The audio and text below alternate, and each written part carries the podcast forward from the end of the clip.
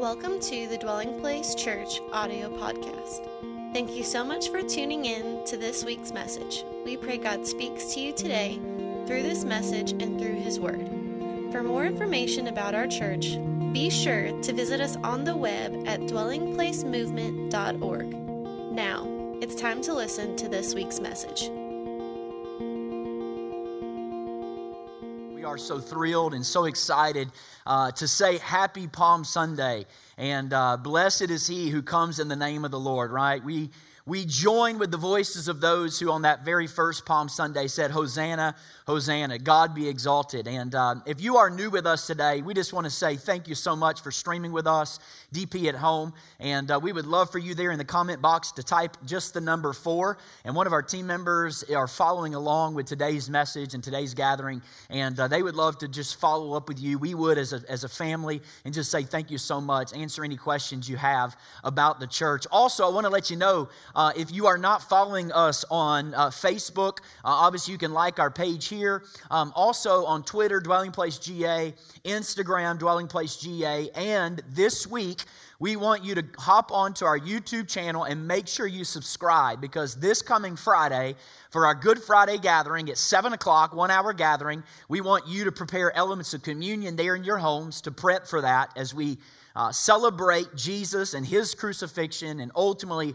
Easter Sunday or Resurrection Sunday, his resurrection. But we are going to be also streaming or sending this feed also to our YouTube live. Uh, this coming weekend. So make sure you hop on YouTube to Dwelling Place Church and subscribe and like our channel.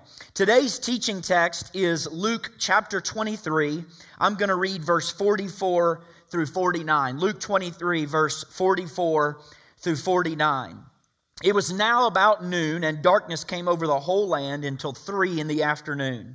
For the sun stopped shining, and the curtain of the temple was torn in two, and Jesus called out with a loud voice, Father, into your hands I commit my spirit. And when he had said this, he breathed his last. The centurion, seeing what had happened, praised God and said, Surely this was a righteous man. And when all the people who had gathered to witness this sight saw what took place, they beat their breast and went away. But all those who knew him, watch this, watch this, here it is, including the women who had followed him from Galilee, stood at a distance watching these things. Stood at a distance watching these things. This is the word of the Lord. Today we're starting our April series over the next four weeks called Portraits of Christ. Thank God for our media team, Tori and Zach, and all those who serve on the team. What a beautiful, beautiful sermon bumper this morning. And we are going to, over the next four weeks, look at the life of Jesus. Now, we as a church have a conviction. It's a conviction that will never change. Jesus Christ is the most important person who ever lived on the face of the planet. He actually, history is split in half based upon the life of Jesus. Literally, he split history in half. And the cross is the, if not the, uh, perhaps the greatest or most significant event in the life of Jesus. Now, on the cross, which we will celebrate this coming Friday, Good Friday, okay, on the cross, Jesus hung for six hours. He made what we call seven statements, seven declarations. And he's not just preaching with his lips, he's actually preaching with his life. And what we want to do over the next four weeks is we want to lean in to what Jesus is saying. Now, I want you to see what that verse said again. It said, A group of women and friends watched from a distance. That's the exact opposite of what we want to do in April. This series is designed around us not watching from a distance and observing from a distance, but gaining proximity, getting close to Jesus, getting close to what's experiencing, what Jesus is experiencing in his life. And so in April, our goal over the next four weeks is to close that gap. We want to try to put ourselves into the story of Jesus. You know, we can become so familiar sometimes with the story of Jesus and the story of the cross that, that we, we tend to think that we know the theology and we lose the sense of wonder and we lose the sense of awe of the cross. It's very probable for us to fall into that trap. See, our familiarity often breeds a contemptual disposition. It breeds contempt in our heart because we think we've been there, done that, and we don't actually see ourselves in the story. We approach Holy Week in the midst of a pandemic and we attempt to think with our lives way seemingly different. We attempt to try to uh, think about the, the first century and we tend to think about what took place in Holy Week, but we don't actually see ourselves in the story. What we do is we pull back ourselves at a safe distance and proximity and we watch from a distance. So, what we want to do is we want to put ourselves in the story. Now, I love art. Rembrandt, the great artist, in 1633, he, he painted a painting called The Raising of the Cross. Amazing, amazing painting. He painted it for a man named Prince Frederick Henry of Orange. It's now kept in a museum in Munich. There on the screen, you're going to see this painting and it's kept there in a, a, museum in Munich. But he painted this classical picture. And what's so amazing about Rembrandt's art here is that many people who have observed it through the through the years, they have uh, not only observed the beauty of it, but the details of it. Now they have realized something that stands out. I want you to right now, there on your computer screen or phone screen, look real closely. Next slide. There is a man at the foot of the cross with a blue beret on. Now, if you've ever taken any kind of even introductory course on first century apparel, you will realize that the beret wasn't available. So, what's happening? Rembrandt is painting himself into the story.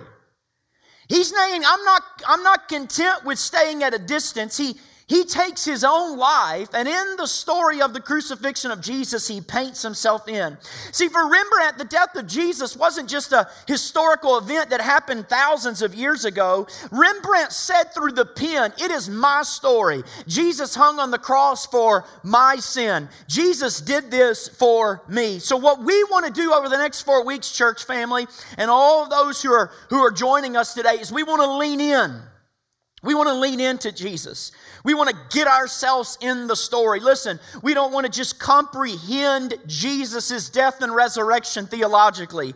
We want to understand what it is that Christ has said to us. So today, today on Palm Sunday, we come to the last words of Jesus on the planet.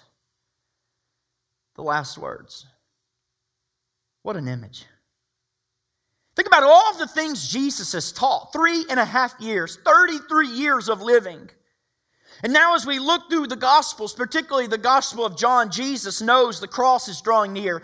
He knows the moment of glorification is drawing near. He spends more time with his disciples. He multiplies his life in these 12 men. He is just pouring out teaching to the disciples. And now, in the final moments, we ask the question what's the most important thing for Jesus to leave in our minds? What's the most important thing Jesus can leave in the minds of his children? He's on earth as the Son of God. What does he want to leave us with? These are the words we hear Father, into your hands I commit my spirit. Father, into your hands I commit my spirit. Church, Jesus' final act on the planet was an act of trust and an act of surrender to his Father. This is Jesus. This is the declaration he wants to leave with us and communicate to us. See, in the Garden of Eden, Adam believed the lie God cannot be trusted. And now we have the Son of God in his final words saying, Trust him, cast your life on him. Father, into your hands I commit my spirit. Now, I think the reason that this passage and this word particularly carries a lot of weight for us as the modern kinds of people we are is because let's just admit it is very, very, very hard, very difficult for us as Americans to genuinely surrender and entrust ourselves to other people. That's extremely difficult for us. We have basically created and had a nuclear meltdown in America of trust. We have, uh, we, have, we have lost all trust in leaders in our life. I was reading an article this week in the Harvard Business Review. This is a secular article. A Harvard Business Review said this For 17 years, the Edelman Trust Barometer, which measures trust, has surveyed tens of thousands of people across dozens of country, uh, countries about their level of trust in business. Watch these four things business, media, government, and NGOs. This year was the first time in the study that we found a decline in trust across all four of these institutions. In almost two thirds of the 28 countries we surveyed, the general population did not trust the four institutions to quote unquote do what is right. In other words, the, the, the level of trust in all five institutions combined was less than 50%. You are, if you are a millennial watching today, you are the least trusting generation in American history. Listen, only 19% of millennials trust other millennials. Only 19% of people trust other people. In fact, the Atlantic in New York City, they did another article commenting on this fact of distrust. They call it the distrust trap, which basically is a reinforcing cycle. When you distrust people, what you do is you basically withdraw your emotional resources, you withdraw your intellectual resources, you withdraw your financial resources. You basically, as humans, we only give to those that we can trust and we can believe in. And we consciously try to exclude ourselves from those we can't trust. And as a result, what's happening in America is society is getting more and more polarized. Society is getting more and more angry at one another, more and more broken, more and more suspicious because who can we trust? Who do we trust? We can't trust the media, y'all. Look at the pandemic. We can't trust the media at all. We can't trust politicians. We can't trust our neighbors. And what I mean by that is how many of you leave your door open at night? Unlocked. Hey, just come in. Anybody who wants to in Atlanta, the greater Atlanta area, you just come on in my house. Right? Can we trust religious leaders? Can we trust our parents? Can we trust our spouse? With as much divorce is as taking place in our country, who can we trust? See, one of the things that shocked me the most when I came into age or came into teenagehood in America is that on our money in America, it says, In God we trust. And I'm like, excuse me, that is not true. Dear America, you are lying. You don't trust in the Almighty God, you trust in the Almighty dollar. You don't trust in God, you trust in money. And as our result of us distrusting the people around us, watch this, watch this. We, in our response, then take on the job to trust ourselves. If I'm going to get anywhere in life, it's up to me. I can't hand my life, my heart, my resources, my time, my emotions, my future to other people. I can't do that. So I'm going to trust myself. And you know what this generates in our lives? This produces the idol of control. The idol of control. Distrust produces that idol. We are all so prone to this. See, we live in America, so we're living these deliberate, cautious, very careful lives. That's what's brought you to where you are today. We even have a term for this in American culture. It's a common term that we know. We call someone like this a control freak. That's right. We call them control freaks. And we banter it around, don't we? We say things like, hey, you are such a con- control freak. But watch this. If we change the tone and we tone that down a little bit, we can say, you are a control freak. You're a freak because you want everything to go your own way. One of the things that we're controlled by is fear. Howard Thurman, in his great book called Jesus and the Disinherited, this is what he says. He says an amazing, amazing statement. There's nothing new or recent about fear. It's doubtless as old as the life of man on the planet. Fears are of many kinds fears of objects, fears of people, fear of the future, fear of nature, fear of the unknown, fear of old age, fear of disease, fear of life itself. Then there is the fear which has to do with the aspects of experience and detailed states of mind. Our homes, our institutions, our prisons, our churches are crowded with people who are hounded by day and harrowed by night because of some fear that lurks, ready to spring into action as soon as one is alone, or as soon as the lights go out, or as soon as one's social defenses are temporarily removed. So, what I want to do this morning is for a few moments before we look at Jesus' surrender, I want to give you a few perhaps diagnostic questions to see if you have the idol of control. I do.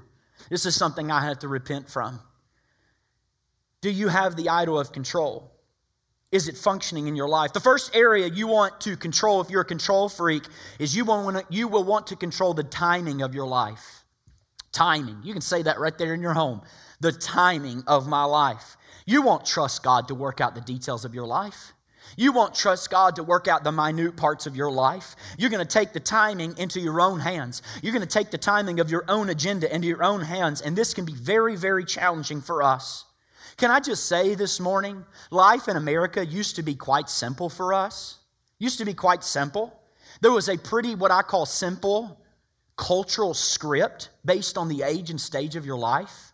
You grew up as a child and you matured into puberty through puberty and once you matured through puberty into adulthood at which point you found a spouse and you got married and you got a job once you got married you created a family after you had a family you worked a job and then you retired and then you moved to someplace warm that was the basic arc of your life as an American. That was the cultural script that was embedded in Americans. And for many, many people, the majority in our nation, it was similar.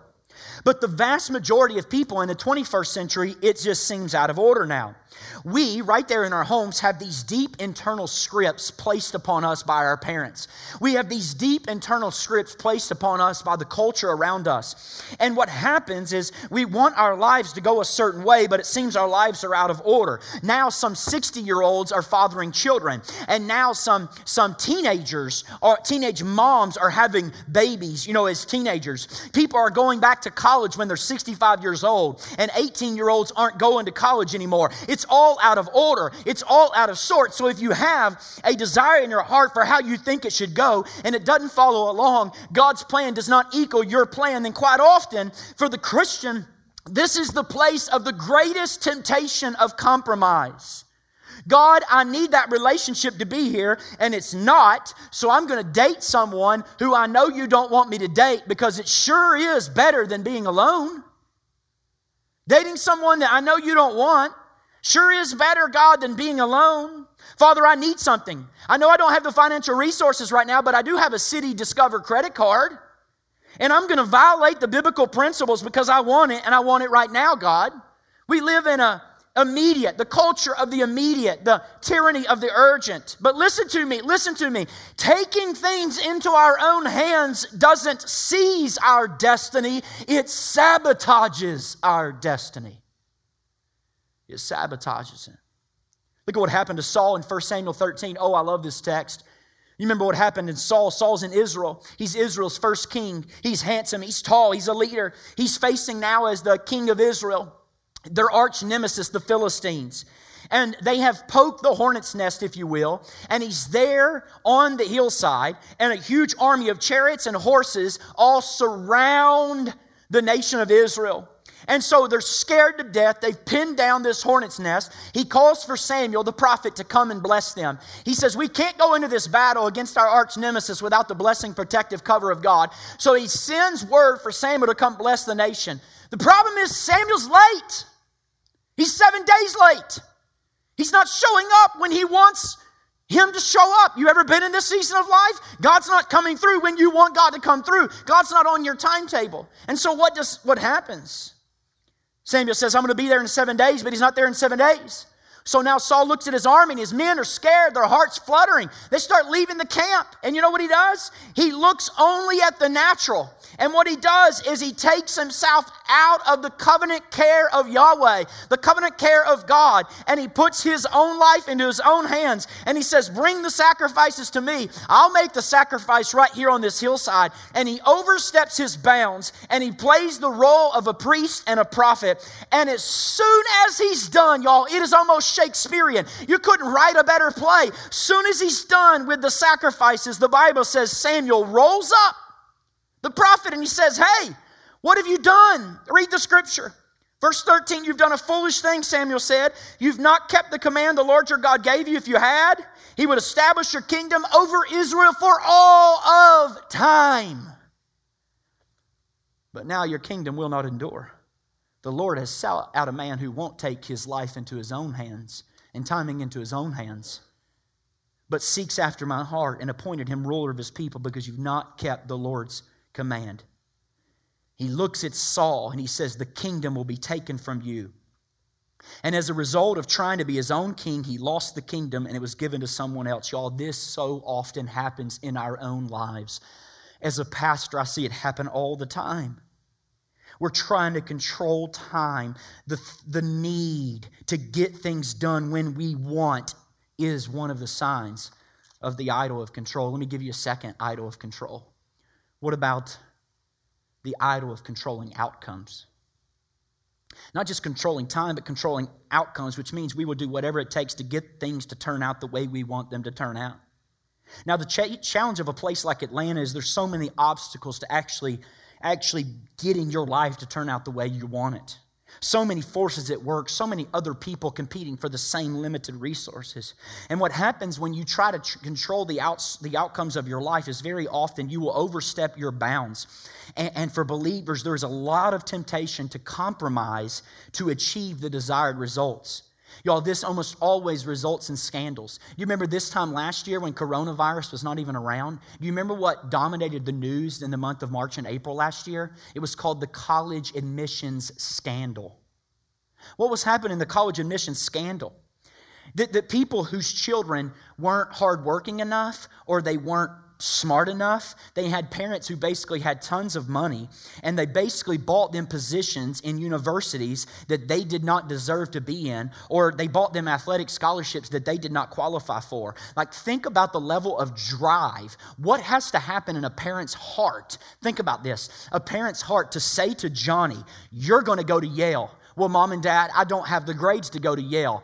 It doesn't matter. You're going to Yale you will go to an Ivy League school. And they basically what? Overstep their bounds because they want to manufacture their lives so that at some point in the future they can drop into the conversations. Hey, where did Tommy go to school? Well, he ended up in D.C. at Georgetown. You know, he had to turn down Yale. And you see in our nation, you see the people needing and, and, having this sense of needing to manufacture a life. To control our outcomes is a form of idolatry. It's an addiction to making sure we get done what we want done. So we have controlling time, we have controlling outcomes, but number three, what about controlling other people? What about the idol of controlling other people? Man, this is terrifying because it has been my experience as a human my general experience that the typical human being doesn't love being manipulated and controlled. But here is the thing all of you right now are holding a phone in your hand, and it's happening to all of you all of the time. Controlled by people. Now, we don't consciously love the practice of being manipulated and controlled, but it happens. So as a result, what do we do?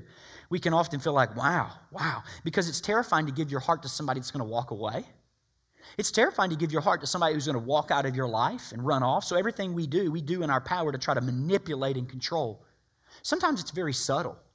What about this type of control? If we know someone has low self esteem, what we do is we just try to place well timed remarks about their looks so that they don't have enough confidence to leave us for another man. See, just subtle. So we put well timed remarks to try to control the people around us. Or what if you're a business owner? Sometimes you're a manager and you have power, but you're so intimidated, you're so insecure that what happens? You see someone else coming up in the business and you're worried they're going to blow past, past you. So what do you do? Sometimes you're just going to change a little bit of the reports. I'm just going to alter the reports just a little bit so they can't seem to progress as fast as we want them. And y'all, this happens in so many ways in our culture, in so many ways in our lives. Our need to control others, it's the form of idolatry. But look at me. Lean in. The worst form of idolatry is not the controlling timing, controlling outcomes, and controlling people. The worst form of idolatry is trying to control God. This is called religious idolatry. The worst idolatry is religious idolatry, where we believe by our performance that we can make the God of the universe do what we want. And if this happens, then there are lots of people in the Christian tradition right now that are at home and they don't have an authentic relationship with God and they just try to get God to do what they want God to do. And if this happens, all of the trust will be in our own performance. There's going to be a deep rigidity in our relationship to God. People like this have deep dogmatism. Why? Because you can't have mystery sabotaging your outcomes. It's going to be all about technique. You're going to even obey God to try to get God to do what you want Him to do. You're going to even say things to God to try to get God to, to obey what you want God to do. And the way you master it is you do it by technique and, and you do it to try to get the results you want. And if God doesn't do what you want, it produces a terrible heart. You get angry with God. You get mad at God. You have a deep ache in your heart. And this is basically what happened on Palm Sunday.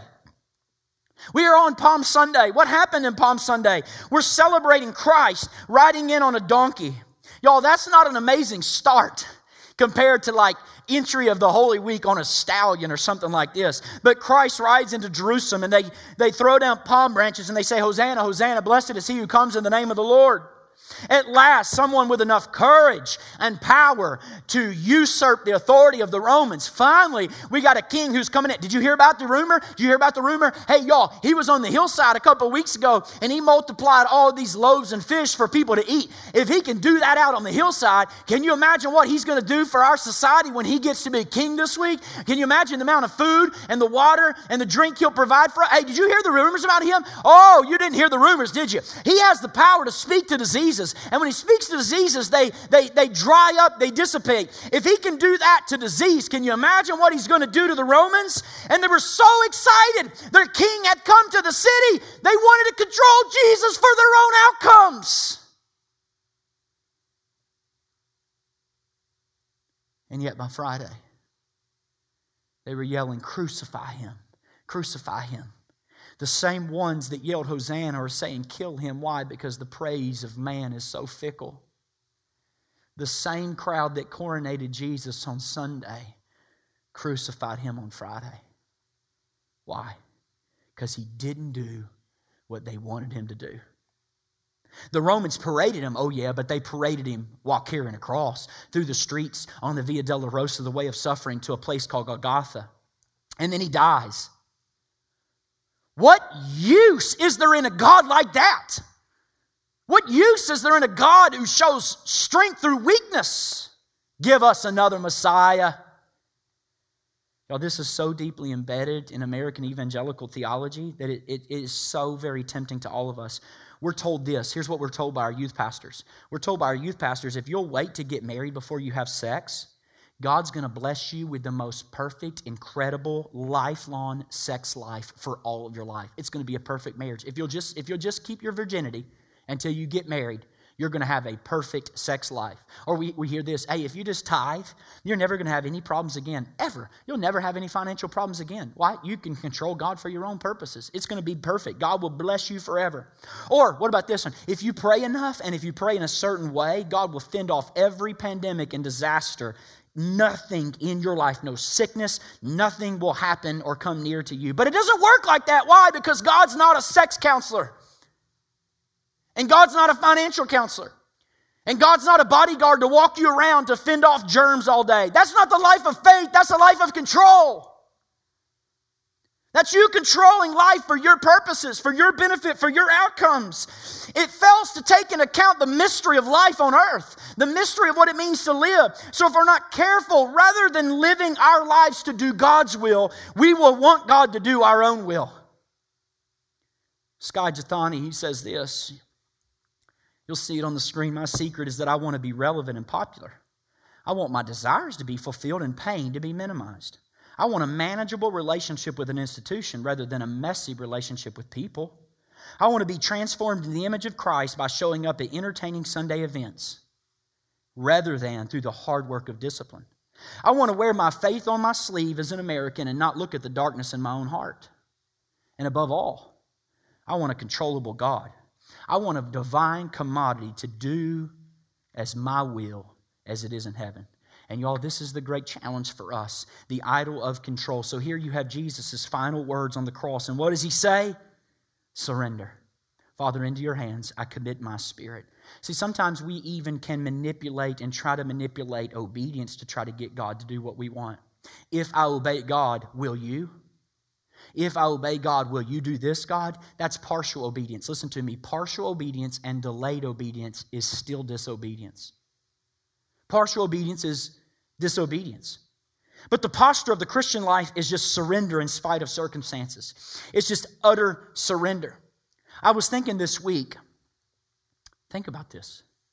The Christian life on earth is lived between my God, my God, why have you forsaken me? And Father, into your hands I commit my spirit. That's our whole Christian existence. My God, my God, why have you forsaken me? And Father, into your hands I surrender. That posture. When it's not going how I want it to go, even though it costs me, Lord, here I am. This is the life of surrender. Y'all, listen to me. Listen to me. This is my hardest challenge in life. I'm not talking about salvation today. I'm talking about people who have followed Jesus for years but have never come to this point of surrender. Listen to me. Obedience is a momentary decision. It's evaluated moment by moment, but surrender is the posture of the kingdom. It just says, I start with yes, regardless of the circumstances. I don't go into situations wondering if I'm going to obey. I have postured myself in surrender. Now, listen, how can Jesus do this? Now, I'm not trying to make light of this, even though this cost him, y'all. The, he, the Bible says in the Garden of Gethsemane, he is dropping sweat, blood drops. His sweat drops are becoming blood. He's pulling, and he resigns his will to the Father's will. But I want to tell you, this has to be fought for, friend. It won't happen by accident, but ultimately, what brings him over? What brings Jesus over to be able to say, I'm going to surrender? Here it is. You ready? One word Father. Father. Father is Jesus' opening manifesto. He's 12 years old in the temple. His family leaves him behind. They come back. Mary's mad. What in the world did you stay here for? What did he say? I got to be about my Father's business. That's his opening manifesto. In the Sermon on the Mount, Matthew 4, uh, Matthew 5, 6, 7, he speaks of the Father 17 times. The Father is central to his understanding of kingdom ethics. Listen to me. He's moving to the Paschal Sermon, the Paschal Discourse, John, John 14, John 15, John 16. He uses the word Father 45 times. In the next chapter, John 17, the high priestly prayer of our Father, of our, our Savior, I mean Jesus Christ, he uses the term Father six more times. And now the last word words on his lips before he goes and before he dies and he's put in a tomb. He says, Father, into your hands I commit my spirit. At the start of his life, the Father announces, This is my beloved Son. But at the end of Jesus' life, on his final day, he's saying, This is my trustworthy Father. I can and you can throw our lives in His care. My Father can be trusted. You know, I find this so extraordinary on Palm Sunday because there was a prayer that small Jewish children would pray every night.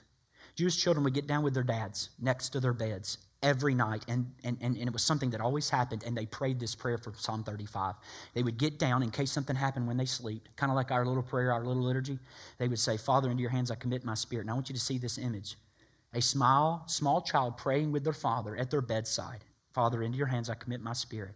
And here is Christ on the cross, referencing this exact verse to describe his childlike trust that, in spite of it all, as he leaps into the void called death, his Father will catch him. Gosh. he can be trusted. And now, when Jesus makes this This declaration, I want you to see this. I want you to see how powerful this is. Because the author, Luke, he notes that, that Jesus cried out with a loud voice. He doesn't whimper this, he doesn't say this through muttered teeth. He declares this. One scholar I read says this For Jesus to have cried out with a loud voice, as Luke says, would admit he would have had to muster up all the remaining energy in his life and the uh, remaining strength to be able to cry out because crucifixion kills people by suffocation, much like COVID 19 does. The arms and the legs become too weak to support the body and breathing. And so he would have had to muster up all of the remaining energy. And Jesus wants to preach one final word to everybody who will listen on earth and everybody who will read the scriptures and the gospel accounts. So he summons up his strength and he pushes up on his feet and he cries out with a loud voice for everybody to hear The Father will catch me into your hands. I commit my spirit. Look at me, church. Look at me, Christian. Right now in our nation, we have to declare this over our lives. We have to declare this over our lives. We must come to the point where we wrestle. You don't do it on a live stream. You don't just say, okay, I do it today. You wrestle with it. You wrestle your way to surrender, and we declare over our lives Father, into your hands I commit my relationships. Father, into your hands I commit my marriage. Father, into your hands I commit my finances in the midst of economic turmoil. Father, into your hands, you're wrestling. Into your hands I commit my timing. Father, into your hands I commit my outcomes. And we have to preach that and we have to raise that and raise our voices and declare that over our lives. Father, into your hands I commit my life. See, the rebellion pers- rebellious person doesn't feel like they need to trust anybody because they are self sufficient. And the richest person doesn't need to trust anybody because they're trusting in their own performance, their own ability to save themselves. But Jesus' whole trust was in his Father. Father, into your hands I commit my spirit. Now, many authors through the centuries have written about this moment in Jesus' life. Brennan Manning, he was a Catholic theologian. He was one of my favorite theologians, and he was a Catholic author and theologian. He, his entire life, he wrestled with same sex attraction. So Brennan Manning, a brilliant theologian, but he, was, he, he had homosexual desires from the time he was a teenager to the time he died. But he wanted to carry out obedience to Jesus with what we call a historical, um, accurate Christian creed, which was an ethic of heterosexuality. So his whole life, as a faithful believer was this posture towards surrender. At the end of his life, he basically got into a high flying trapeze troupe, like, like you, a trapeze artist, like at the circus, right? You hold onto this bar and you swing out and you, you release and you get caught by somebody else. And he found out that when you're on the trapeze um, and you're trying to let go to surrender, the only way the catcher, so when you're swinging out like this, and he's in his 60s when he does this, when you're swinging out like this, you would have to let go of this bar. And the only way the catcher could catch you is that when you let go of the bar, you had to remain perfectly still flying through the air. So you had to let go of the bar and to remain still, perfectly still. In that moment of swinging out and letting go, it, it, it's an extraordinary, you have to extend yourself waiting to be caught. And he said, The reason I'm doing this when I'm 65 is because this feels like my entire life's existential struggle to just sit still and to let go and to trust. To let go of outcomes, to let go of my desires, my timing, and to trust. And he says, when you're hanging in space, you're wondering, am I going to be caught? Am I going to be caught? And he's in his 60s doing this, y'all. Like, hey, what'd you do this weekend, Brandon? Oh, I swung from a 50 foot trapeze and extended my body into the great unknown. John Ortberg wrote a book called If You Want to Walk on Water, You Got to Get Out of the Boat. This is what he said. He said, The word trapeze, the little bar between the ropes that a trapeze artist, don't miss this, that you have to let go of, it comes from the ancient Greek word trapeza, meaning table. The only time it's used in the New Testament is when the writer claims Jesus gathers his friends around the table, the trapeza. It's what we call the communion table. Jesus calls his communion table the trapeza, and he teaches them that he's going to have to let go of his life, and he will have to let go of his life, and watch this, for them, and that the only way to hang on to one's life is to let it go. Then he climbs on the cross on Friday, and he lets go. He hangs above the earth for three hours with his hand stretched out, not moving a muscle. Father, into your hands I commit my spirit, he breathed. And when he did that, he was saving us and he was teaching us about trust. Here's the leap, humanity. God comes to you and says, Let go. Will you let go?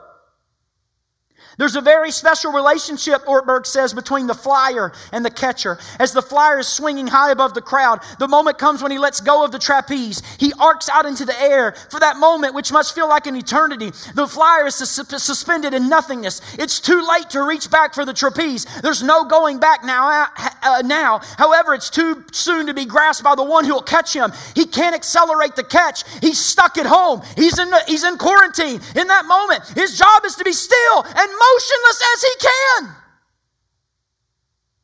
The flyer must never try to catch the catcher. The trapeze told Henri Nouwen he must wait in midair in absolute trust. The catcher will catch him, but he must wait. His job is not to flail about in anxiety and to wait is the hardest work of all. In fact, if he does have anxiety, it could kill him. His job is to be still. Listen, you may be in the vulnerable, vulnerable moment right now. You have to let go of what God has called you to let go of, and you can't yet feel God's hand catching you yet. The question of life is will you wait in absolute trust? Will you on Palm Sunday say, I wait, I wait, I wait on you? Waiting requires trust. Now that preaches well, doesn't it? Woo, woo, that preaches. It's lovely. Well, Brennan preaches this message one day in a church in New York City, and he gets done, and two people come up to him and they say, Brennan, now we preachers get all kinds of crazy things said to us after we preach. I've been told I'm going to be the next president of the United States. I, have been, I've been, I mean, people are some crazy, crazy. I mean, one dude told me he had a pet kangaroo. I'm like, that's amazing, dude. Awesome. I just want to let you know, Pastor Greg, a pet. It's awesome, dude. That's me. I got two new pet turtles. Great. What did that have to do with the sermon, right? I mean, you get told some crazy things after you preach. Well, these two guys come to Brennan in New York City and they say, hey, buddy, beautiful illustration, but it's totally incomplete. he said, uh, he said, We're actually in a trapeze school right now, and what we would like to do is we would like to offer you some free lessons. Would you come, Brennan?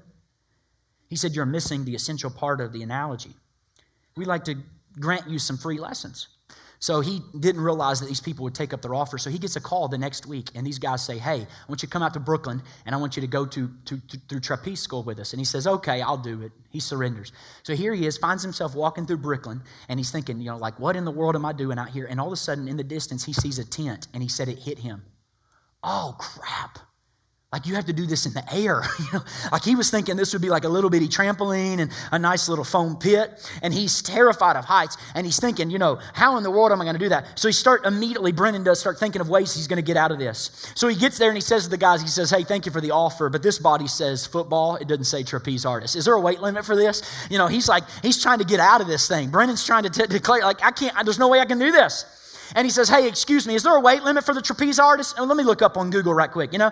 And he's like, No, you'll be fine. There's a lot of people just like you that do this. And Brandon's like, Okay. So he goes through these trainings, which are very awkward. He, he, he talks about this in his book. And he finds himself compelled only by the fear of man, climbing up this ladder to this really tiny little small platform. And then this sadistic person who takes joy in terrorizing human beings He stands off to the side and he hands Brennan this little trapeze, this little bar.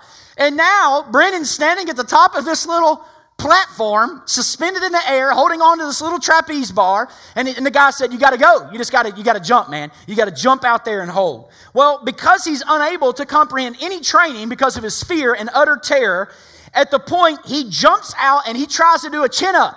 Okay. So how now Brennan is chinned up on the trapeze bar and he's swinging back. back and forth like this. He's supposed to be hanging, fully extended, but because he's not paid attention to the, any of the training, here he is suspended. he's praying in tongues over his biceps, hoping that his biceps hold up, and finally his arms wear out, and he just kind of awkwardly falls, hits the net, and he gets this kind of like harrowing kind of applause. And these two guys go over to Brennan and they say, Hey, do you, do you know what part of the analogy you missed? And he said, uh, Tell me. And he said, Listen, bro, when anybody learns how to be a trapeze artist, you don't know the timing of when to let go. You have to have a trapeze artist leader who sees the whole troop. And what he does is he watches you step out and surrender And then he tells the catcher to go at one time. And when it's perfectly timed, you, even though you, you've never done this before, can see the catcher in front of you. You have to be told and listen to the voice to say, hit! And you let go of the bar. And you don't want to let go too early, and you don't want to let go too late. So, someone in the trapeze school was able to see all this, and he said, Listen, Brennan, I love your church service. You told people to surrender, but they don't know how to, li- how to surrender. They don't know what voice to listen to. So I'm telling you today as your pastor, it's easy to hear somebody tell you to let go, but who do you let go to? And what voice do you listen to? How do you truly surrender in those moments? He said the key to surrender is learning to listen to the right voice. So the next time he goes up to the top, Brennan does, and he says he's getting there, and he's like, All right, I got it. And this time he swings out Okay? And as he swings out, he's extending himself this time, full arms. He's not doing chin ups because, you know, like he feels like dinosaur arms. He's so tired. And so he's swinging out, and all of a sudden the trapeze artist man says, Hep! And he says, No! He says, Hep! He says, No, no, no! Hep, no! Hep, And here he is swinging back and forth, saying, I'm not going to, I'm not going to release. And he wouldn't do it. And you know what he did? His arms wear out. He falls down again, kind of awkwardly on his side. He gets his harring applause. And he says, Thanks, guys. Thank you so much for the lessons. I appreciate so much. It's Taco Tuesday. I'm going to go get some tacos in Manhattan. And the guys say, No, no, no, no, no, no, no. Do it one more time. He says, Okay, I'll do it one more time. He gets up to the top and he says, Hey, this time close your eyes. You need to not see what you're going through. You just need to close your eyes and listen to the voice of the artist say, Hep. And so he says, I'm going to do it. I'm going to get, I'm going to, to heck with it. Here's the gusto. All I'm going to do is listen. So he gets up, he closes his eyes, and he swings out into the void. And when he hears, Hep, he lets go. And now you're suspended in midair. And in his book, he says, I wish I could say it looked pretty but it wasn't too pretty. Craig, what's your point? My point is this preaching a metaphor on surrender is easy, but hanging in the middle of the air is terrifying. It's terrifying. And I'm telling you, streaming today, many of you, you understand biblical theology and you can tell me what happened to Jesus every day of Holy Week.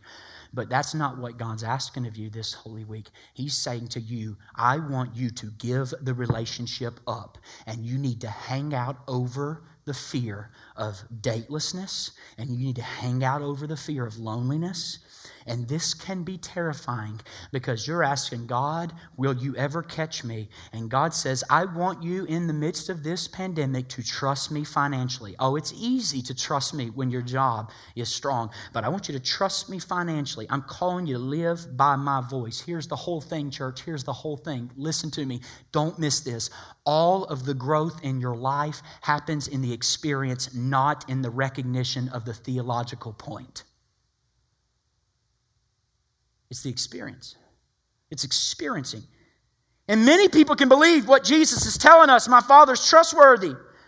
We can believe that, but yet we live lives functionally controlled by this idol of control. So God now works his way through the cross, and he says in his last words, I'm asking you to now take up your cross. Father, into my hand, into your hands I commit my spirit. Now I'm asking you, church, to be in surrendering to the Father. And you say today, No, I get the metaphor. I'm to go get tacos. My, my, my biceps are burning. I got it. I appreciate you giving me the free lessons, Jesus, but I'm to go get some tacos. What a tragedy it would be for for us to mentally in our nation say, we know what surrender is, and yet we're in midair and we're flailing all over the place. We can't really trust our Father. We haven't experientially understood that God is calling us to surrender. Listen to me. If you come up to the border of your promised land, if you come up to the border of God's inheritance and you choose not to obey God, you know what happens? It happens every time in Scripture and it'll happen in your life. There's one place you go next. You know where it is? It's the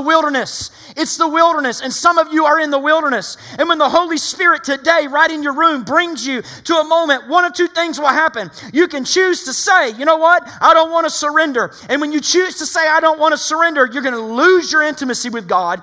The voice of God's going to get quiet, and much quieter than now. And you're going to say, God's not talking to me anymore. And He's going to say, Yes, I was talking to you. You wouldn't listen to what I wanted to say to you.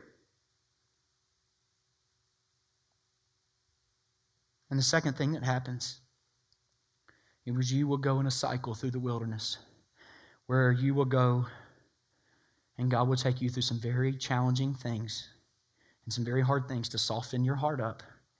And you will be brought back to the same exact decision Father, into your hands I commit my spirit.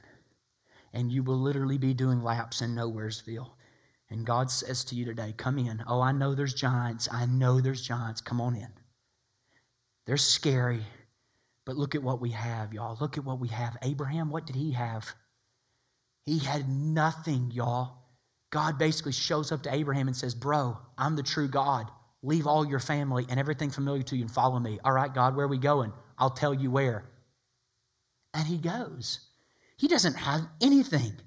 He has no Old Testament. He has no track record of God's faithfulness. He has no Father, into your hands I commit my spirit. He has no 2,000 years of watching God work in the lives of saints on every on every country in the planet. He doesn't understand the resurrection, but he just leaps out and he says, I'm going to follow Yahweh. And we now, we have this giant track record of the faithfulness of God, the history of the church. And we can say, even though it feels crazy in this moment, I know he'll work it out for my good.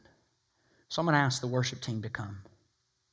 Because that's why we're going to celebrate resurrection next weekend. What happens to Jesus, y'all, when he trusts himself to the Father in death? What happens to Jesus when he trusts himself into the Father's care? The Father raises him from the dead as the resurrected Lord of history. And y'all, it's not until we are willing to die that he gives us resurrection life as well. So I want to ask you in closing today, right there where you're at, I want to ask you this simple question Father, into your hands I commit my blank. I commit my blank. Father, into your hands I commit my. What is your call to surrender today? Is it relationships? Is it finances? Is it controlling outcomes? Is it controlling timing? What is it right now? Listen to me. What is it as I have been preaching today? The Holy Spirit just keeps speaking in your head. And you're like, well, it can't be that. It is that. It's that. I know you have things down on the list that are much easier to surrender, but I'm not talking about that. I'm talking about that. What is the Holy Spirit speaking to you? What do you sense Him challenging you to? Where has the idol of control gotten so into your life that you've stopped trusting in the sovereignty of God and you've started trusting in the sovereignty of yourself? Where do you need to say to God today, I'm letting go, God? What I want to do in these moments we have together is I want to urge you on this Palm Sunday to surrender, not just to obey. I'm not asking you to obey. When you've heard, when have you ever heard a preacher say that before? I'm not asking you to obey, I'm asking you to surrender. Don't evaluate moment by moment, but just in a posture of surrender. Isn't it amazing what God will do with a surrendered life? Thank you so much for listening to this week's message. If you would like more information about our church, be sure to visit us on the web at dwellingplacemovement.org.